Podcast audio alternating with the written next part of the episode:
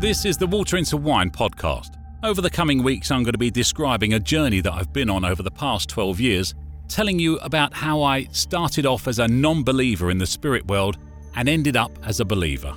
I'll give you all the clues you need to go and verify this for yourself and go and research for yourself as well, because I don't expect anybody to listen to what I say and just believe it. But I do want you to go and look for yourself because you'll find everything's there. Now, you can find the podcast on Facebook, Twitter, YouTube, and SoundCloud. Just search for Water into Wine podcast.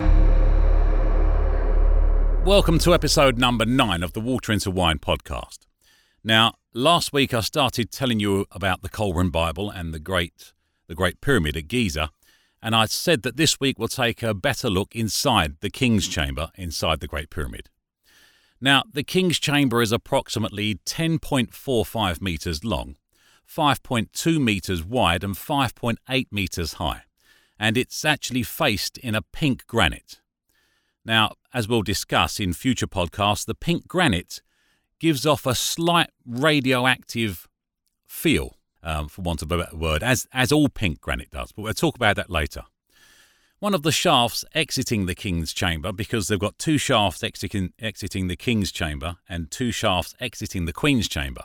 One of the shafts exiting the King's Chamber points to the constellation of Orion's Belt and this was always associated with Osiris, one of the Egyptian and old, old, old Egyptian pharaohs. Orion's belt is the three stars that appear in almost, not quite, but almost a perfect line in the sky. You can see them every clear night from your own back garden. Now, inside the chamber itself is a granite sarcophagus without a lid. Now, a sarcophagus, just in case you don't know, is the Egyptian equivalent of a coffin, although not always for the purpose of identifying the dead. They're normally highly decorated with gold because they were intended for the kings. Now, this sarcophagus inside the king's chamber weighs approximately 3.8 tons, as close as we can work it out, and is big enough inside for a man to lie down comfortably. Um, it itself is it's a fantastic work of art. It's been carved out of one solid piece of stone and the inside is incredibly smooth. And even today, um, nobody knows how this was actually carved. Nobody's got a clue. Now, no markings have ever been found inside the Great Pyramid, except for those left by visitors and tourists scribing on the walls. Not that they should do, but you know, they do.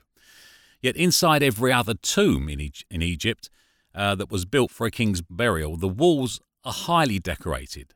However, the Great Pyramid in the Great Pyramid, this chamber remains bare. Modern day visitors have reported feeling that they feel a huge um, physical or atmospheric pressure upon entering the King's Chamber. Now, the subterranean chamber, which is the lowest chamber out, out of the three inside the pyramid, is right down at the bottom of the pyramid. This gives the impression that when you see it, it hasn't been finished, as if it had been stopped halfway through. It's actually commonly argued amongst the experts that the builders just simply changed their mind when, when building it. And from the numerous pictures that I've actually seen, it seems that it would be almost impossible to get a sarcophagus down there at all, because there's a tiny little opening to get in. Now, the Great Pyramid is clearly, uh, very clearly, an amazing monolith, but as spoken about in an earlier podcast, it's staggeringly little understood in the post Christian era. This is very, very strange, given that the two are so closely related. It's reminiscent of having a black sheep or a shameful uncle about, about which there's a bit of a taboo and everyone hushes it up. Outside of the pyramid, you'll find the Sphinx. Now, he stands proudly in front as if, as if keeping guard over the three pyramids. In actual fact, the icon of a lion was seen and used as a guardian and often found watching over the entrances to temples but not tombs. I don't know of any Egyptian tomb that had a temple outside because they used to hide the tombs underground. So tomb robbers didn't know where they were because they were full of treasures, the king's treasures, the, the king's gold, and sometimes his, his slaves were put down there as well. But there was never anything outside a tomb. That's what makes me think more than anything else that this is no way is this a tomb, but it is a temple. It's some form of religious ritual ground. And the Kolbrin Bible actually goes down that route with it. And I'll tell you more about that a little bit later on. So, this would occur with the account that the Pyramid of Giza is, is a temple, but not a tomb. In the book that I wrote a few years ago, I've got a picture of the Sphinx here, and the head of the Sphinx seems to be slightly smaller in scale than the rest of the body. Now, it gives you the impression that the head has been recarved. And the general opinion is that it was originally a lion's head to match the body, and it was recarved to pacify the ego of an Egyptian pharaoh. Now, if this was true and the head had originally been a lion's, it would make sense because the Sphinx faces due east, so it watches the sunrise every morning, as do the pyramids.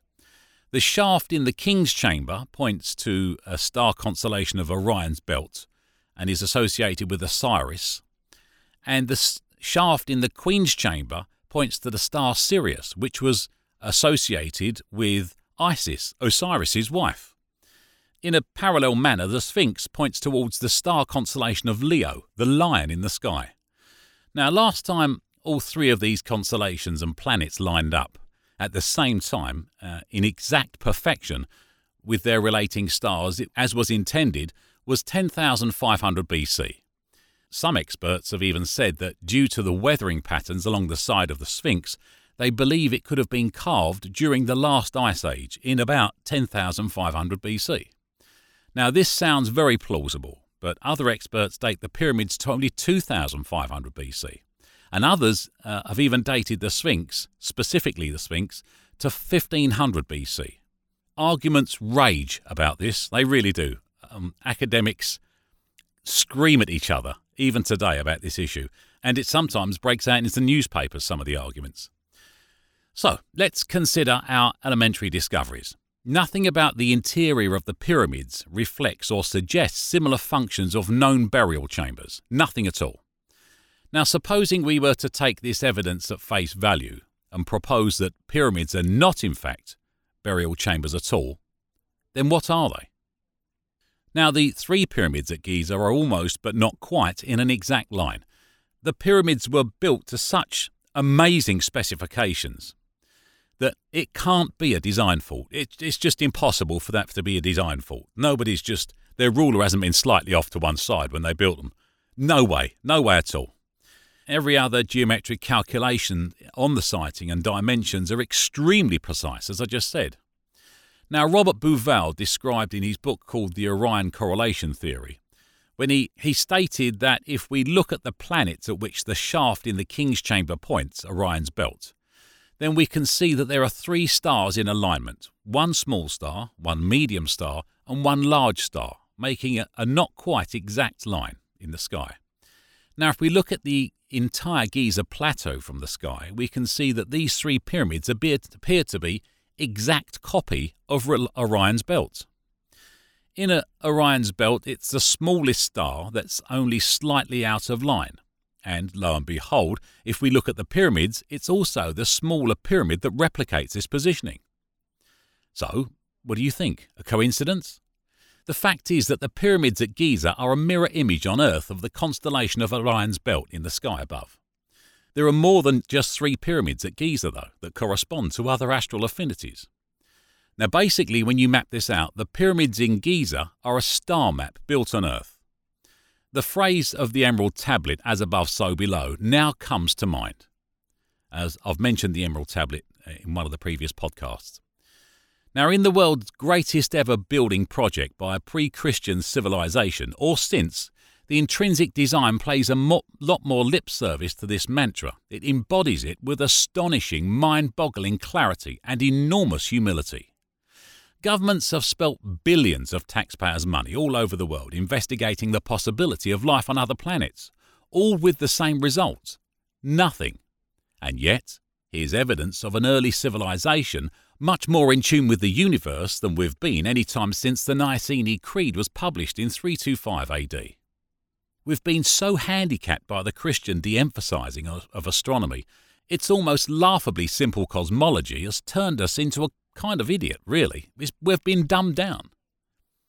Now, the stars and planets have been, since the very ancient beginnings of man and civilization, a source of great wonder and focus of thousands of years of study. Yet, we almost lost that sense of wonder and mystery the moment Christianity was imposed upon us.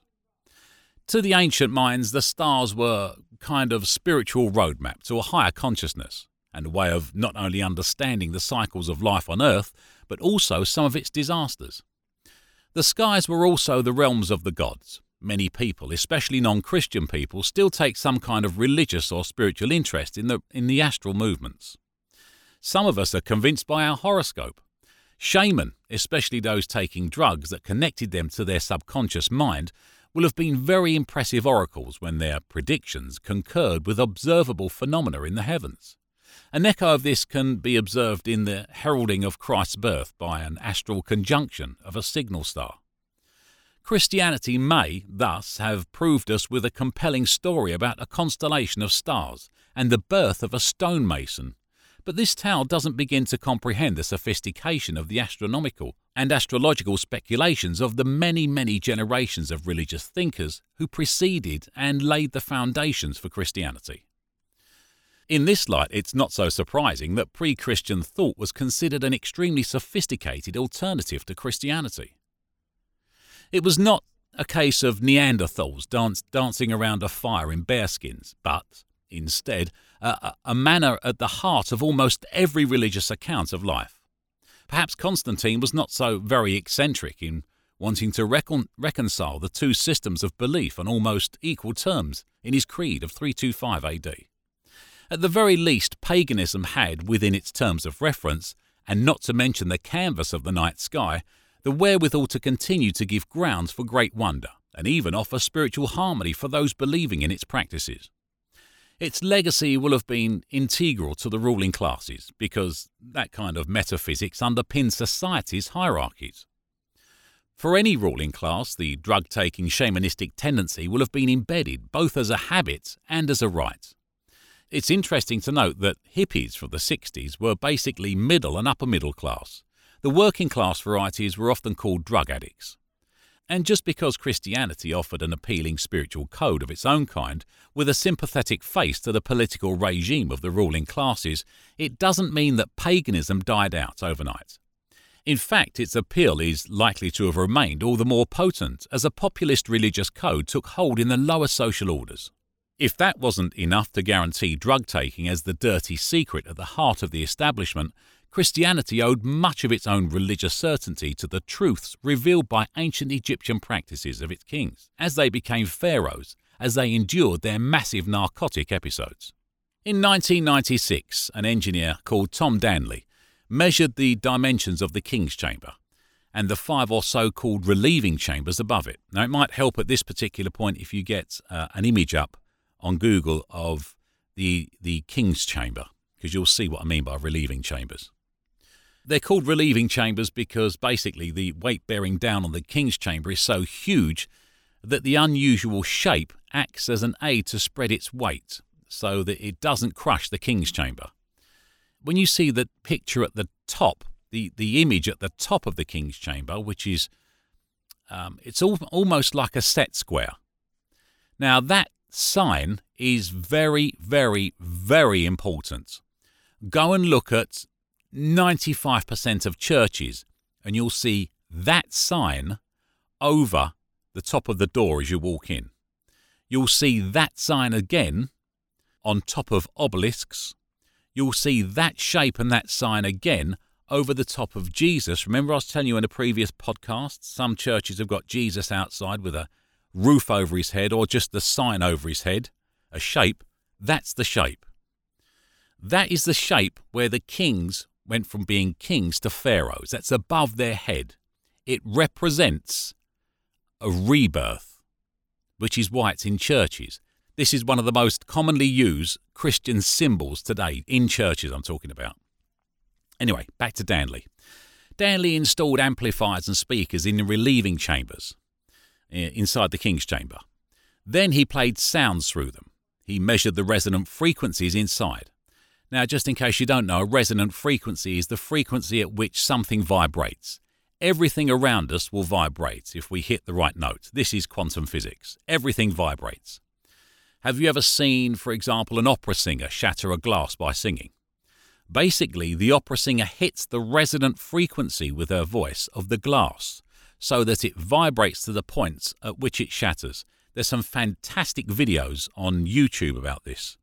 You actually see the shape of the glass change. It becomes, it looks like a solid glass to start with. Then they show, they slow the video right down. And the glass looks like it's made of rubber.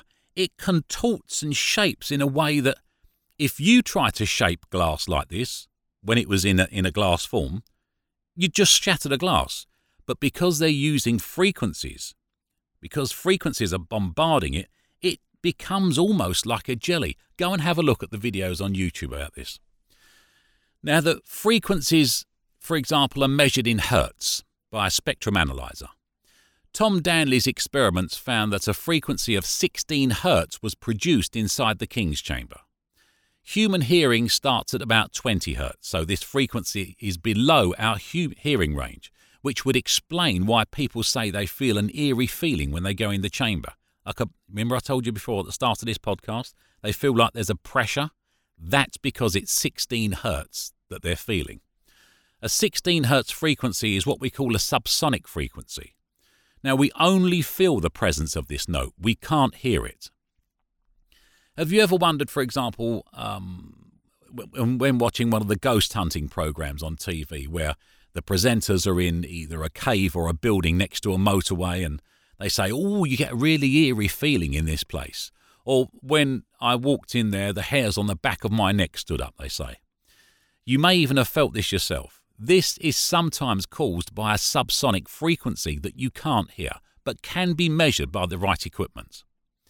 Another example of our capacity to harmonize with frequencies can be observed if one stands too close to a speaker at a party, the vibration of which in, introduces a very physical reaction to our trousers or uh, even our underwear, our skirt, or whatever we're wearing. Danley pointed out that the size of the chambers, the materials from which they were made, and the sizes of the pyramid's shaft made it an amplifier of a kind. Now, just uh, I'm being a little bit silly here, crossing the T's and dotting the I's. An amplifier takes a smaller noise and makes it loud, it amplifies it. He believed this note was initiated by the outside air blowing across the shafts on the face of the pyramid, which in turn resonated a column of air that could be felt in the chambers inside the structure. Now, it would be much like blowing across the top of a bottle, for example and depending on how much liquid's actually in the bottle, or in this case, how much stone is in the chamber, the physical context would determine the frequency of the note produced. Now, inside the Queen's chamber and the subter- subterranean chamber, they also produce notes in a similar way. Rather like wind power today, this would only work if the wind were actually blowing, and it often wasn't. When I stumbled across the Pyramid Code uh, by Carmen Boulter, I found out that the River Nile used to, if you get a chance, by the way, watch The Pyramid Code by Carmen Boulter. It's on YouTube. Uh, it's about five one hour um, programs, and they're absolutely fascinating. Carmen, uh, Carmen's actually a friend of mine on, on Facebook, and she is an amazing woman. What this woman doesn't know after 25 years of research in the pyramids is not worth knowing. Anyway, going back to the Pyramid Code by Carmen Boulter, I found out that the River Nile used to flow across the front of the causeway directly in front of the pyramids, and that was as recently as a hundred years ago. Now, I realise a new possibility since the pyramids were built on limestone, which is porous, and through which flowed water. The resulting subterranean activity would have created a very low frequency note that was constant day and night. It's interesting to recall as well that the ancient Egyptians understood that sound could heal the body, believe it or not. In our supposedly more sophisticated civilization, we're just beginning to conduct research that supports the same hypothesis. The College of Sound Healing website, which is all over the web, you can go and look at this for yourself. It lists some of the benefits of sound healing, and, and it includes an instantaneous deep relaxation, a sense of unification, and, importantly, an altered state of consciousness. Could this altered state be the same state that the tribal shaman experienced with the aid of natural hallucinogenic drugs? And if so, had the Egyptians built not merely a vast monument that paid homage to certain stars, but which was a magnificent sound chamber, perfect for contributing to a state of altered consciousness? Carmen Boulter, uh, who's a PhD from the University of Calgary, by the way, has been investigating the pyramids for some time. Her view is that the material from the Pyramid of Giza, from what it's made, as well as where it was built, help it to explore the natural energy of the Earth. The inner core of the pyramid is made of dolomite limestone. Now, this type of limestone has a very high magnesium content and therefore conducts electricity. The outer casing was made from Tura limestone, which has no magnesium content, and because of its colour is closer to calcium carbonate, therefore is a very poor conductor of electricity. Now, as I told you in a previous podcast, this outer casing was removed many years ago. The inner passageways inside the Great Pyramid are lined with pink granite, and this stone is slightly radioactive, as I mentioned before in this podcast, and therefore ionizes, slightly electrifies the air held inside the pyramid. Putting it another way, the pyramid has been built to perform the function of an electrical wire, with an insulation on the outside. In effect, and whatever other purpose it served, the Great Pyramid was like a giant spark plug. Carmen Boulter confirms that the pyramid is built on porous, water bearing limestone, or aquifers as they're more commonly known. Now, if you pass water that's been in contact with direct sunlight through an aquifer, it generates a small electrical current. Very small, but it de- definitely generates a current. Now, as a result of their findings, Boulter contends that the pyramid draws electrical current from the water running through the porous limestone and not only amplifies it, but also focuses it at the point at the top where the capstone was once placed.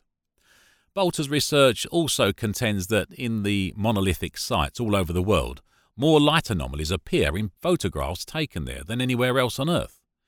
These circular balls of light, known as orbs, which is how we started the podcast because I was getting orbs turn up in photographs, you remember?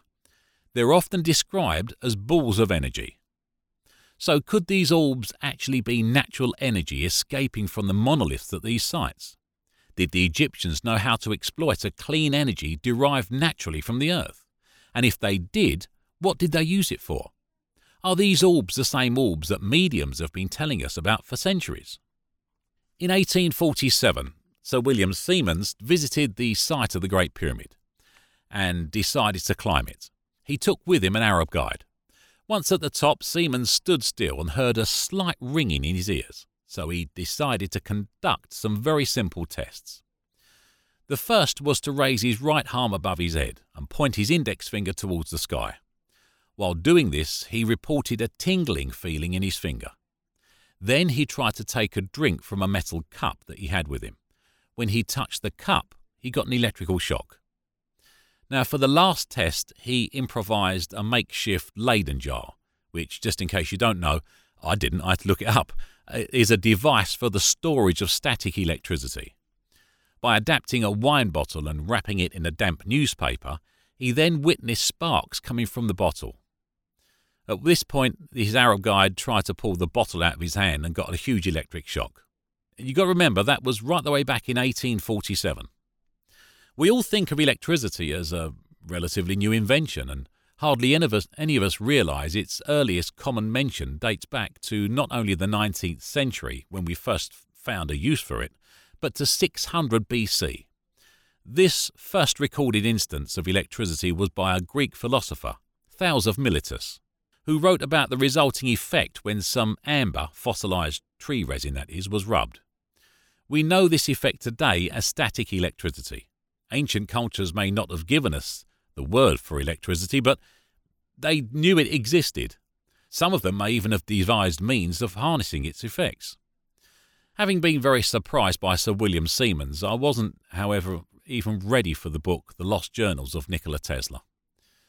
Just in case you don't know anything about Tesla, he was born on the 10th of July 1856 in Serbia. He was an electrical engineer and was most famous for his research in electromagnetism. Now, the invention that made him famous was AC current, which is the current that comes out of your electrical so- sockets in your house or flat. The reason this was so famous is because he discovered that he could send this type of current through thousands of miles of cables and only lose a small percentage of it by doing so. It was while inventing this that he realized that the lost percentage of electricity must go somewhere. But where? He perceived that cables leak electricity into the air, depending on the type of insulation they have. He speculated it might be possible to extract this same electricity out of thin air. Not only did Tesla prove that you can extract this electricity from thin air, but he also perfected a way of sending the electricity wirelessly through the air to a receiver and, to prove his point, he built a structure that did precisely that. And that's where we're going to leave this week's podcast. That was number nine. Uh, next week we've got number eight, and I'm going to tell you about the Tesla Tower, Wardenclyffe Tower, um, also known as Tesla Tower. In 1901 to 1917, it was built. You can actually research a little bit about it and get a few pictures up on in front of you for next Sunday night's um, podcast when I when I upload it. But what I'm actually doing with this podcast is I'm I'm closing doors along the way as such. I'm showing you my journey into proving that the spirit world exists. And these are the steps that I actually took to get that journey to an end. I can't just tell you the ending because it wouldn't stand any, any weight without understanding everything that's gone in between. It's like telling the punchline to a joke. It doesn't make it a joke, it's not funny you have to understand the joke to get the punchline. And this is exactly what I'm trying to do now. So if the if the podcasts seem a little bit long-winded, that's the reason why. I hope you have a fantastic week, I really do, and I'll speak to you again next week. Thanks for listening.